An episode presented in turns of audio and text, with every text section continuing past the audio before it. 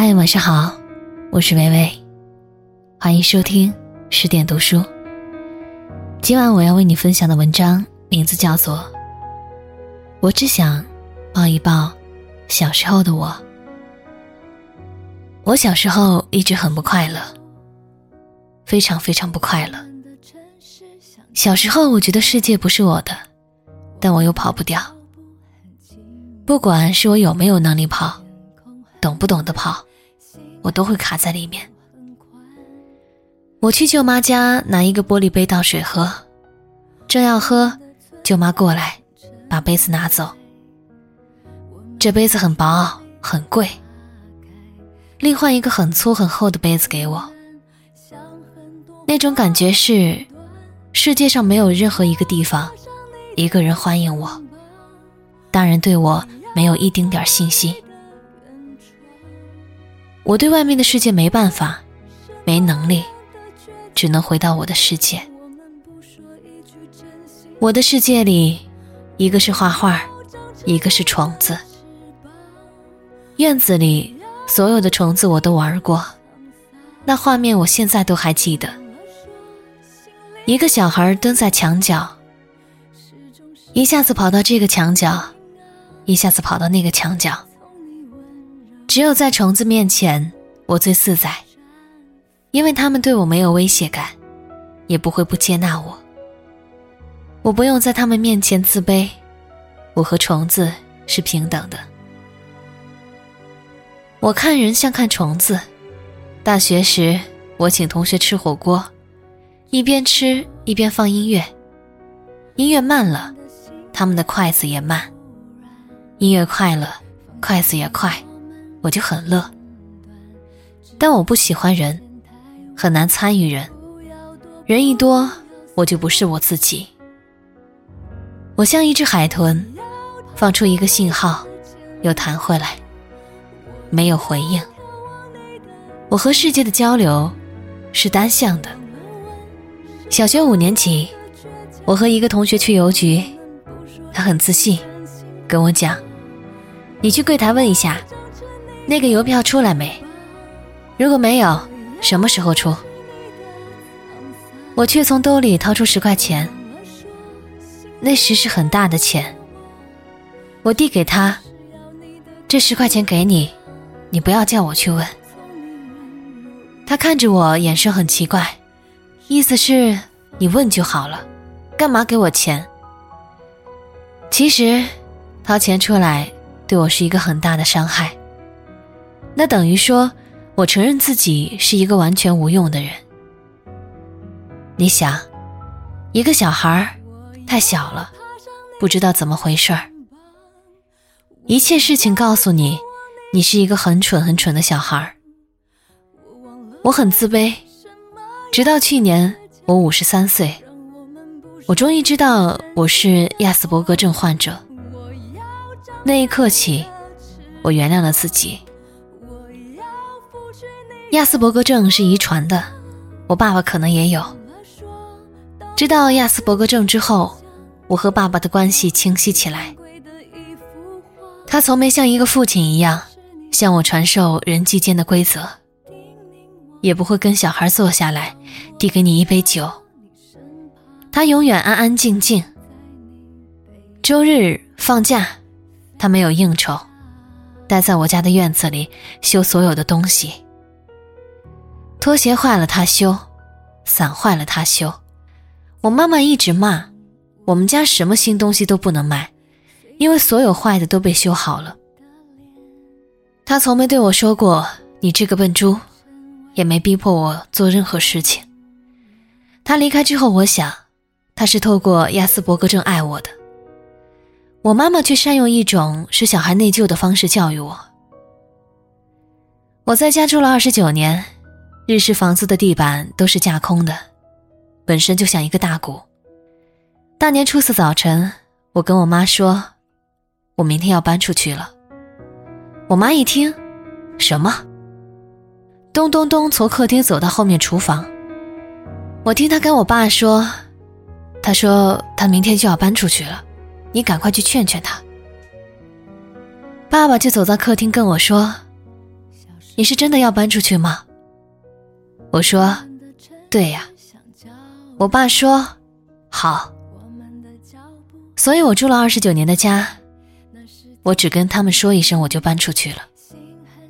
我结婚完全没有征求他们任何意见，这就是患亚斯伯格症的好处。结婚搬走后，常常很不安，打电话没人接，我立刻坐三个多小时公交车回去看他们。其实，他们是去打麻将了。我妈妈让我总在内疚中。我会画漫画，是因为小时候受到的歧视。让我看清世界的假象。妈妈对小孩的爱可能是有条件的，而亲戚对待你的方式就是社会对待你的方式，非常现实。老师是正义的化身，往往最不正义。他的外衣让他可以滥用权力，你没有反抗能力，连表达能力也没有，只有承受。这就是真实发生在小小的我身上的事儿。我儿子要上一年级时，我怀着极大的恐惧，担心我的经验在他身上重来一遍。小时候我说话结巴，别人讲一句话三十秒，我讲三分钟。老师说，不管亚斯伯格症多不好，至少他取代了蠢。如果有时光机器让我回到小时候，我只想抱一抱小时候的我，我只想抱一抱他。如果有一天我变成大人，我可能就不会画画了。昨天晚上我想了很久，我发觉我没有用漫画捍卫什么。其实我觉得我唯一在捍卫的是我的小时候。我小时候的状态是真实。我从来不是个称职的爸爸。我儿子小的时候，我一天到晚把他弄哭，我从来不让他。在我的意识里，坐下去开始玩的就是两个小孩的战争。我不但不让他，还吓他。有一次，他哭着去找妈妈，我太太告诉他：“其实你爸爸身体里住着一个比你还小的小孩。”他那以后就没哭过。他说：“爸爸，我让着你，因为你比我小。”我儿子到现在都常常让我。他今年二十二岁，已经变成大人了。我好像没有变化。我晚上睡觉只要躺下去就会想到飞碟，想到飞碟我就很心安，很快就睡着了。想象我在老家的床上飘起来，全都是主观镜头。你看到屋顶越来越近，因为你往屋顶飘。你可以感觉到你一层一层穿过屋顶，先是墙，然后是甲板，然后是瓦，你就浮到空中，在你家屋顶上飘。飘越高，视野就越广。因为我常常去飘，有时候我两三岁，有时候我高中，有时候我二十几岁。时间不同，那里的房子。树都不一样。我可以把时间分成好几层。对别人来说，想象的世界可能只有他真的闲得没事儿干，喝了酒发了呆，才会偶尔出来一下。真实世界占他百分之九十的人生。我刚好相反，我花百分之九十的时间，把我的世界弄得丰富有层次，然后我就待在里面。待够了，才出来应付一下外面。这个世界我是可以带着走的。我从台北到北京，我带着他走。我在飞机上，眼睛一闭就可以进去。我在里面可以跟猫狗说话，我可以跟已经失去的东西和失去的人重新碰面。碰到面，我们可以对话。我们可以一起做一件事情，一起走过一条街。所以，外面的世界只是我肉体生存的世界而已。文章分享完了，这篇文章是著名的漫画家朱德庸所写。透过这篇文章，似乎我们看到了一个不曾了解过的朱德庸。欢迎关注公众号“十点读书”，我是伟伟，我站在原地等你回来。爬上你的肩膀，我要眺望你的远窗。我忘了问什么样的倔强，让我们不说一句真心话。我要长成你的翅膀，我要拂去你的沧桑。我忘了说，只要你的肯定。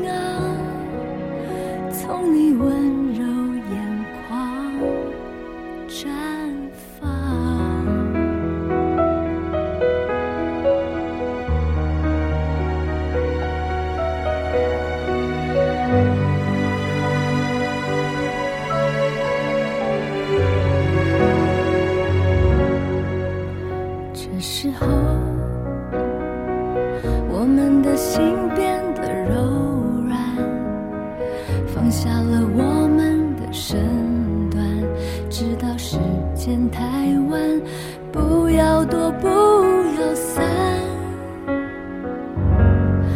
我要爬上你的肩膀，我要眺望你的远窗。我忘了问什么样的倔强，让我们不说一句真心话。我要长成你的翅膀，我要拂去你的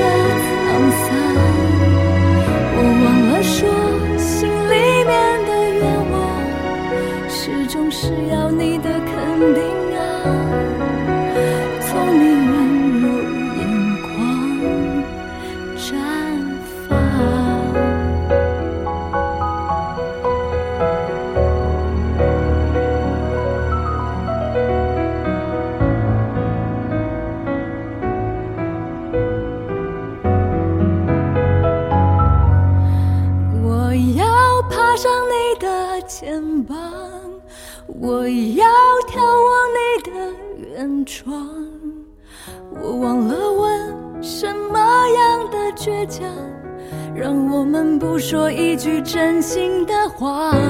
我要长成你的翅膀，我要拂去你的沧桑。我忘了说，当我仔细回想，脑海最珍贵的一幅画，叮咛我，要我抓牢你身旁，安心在你背后飞翔。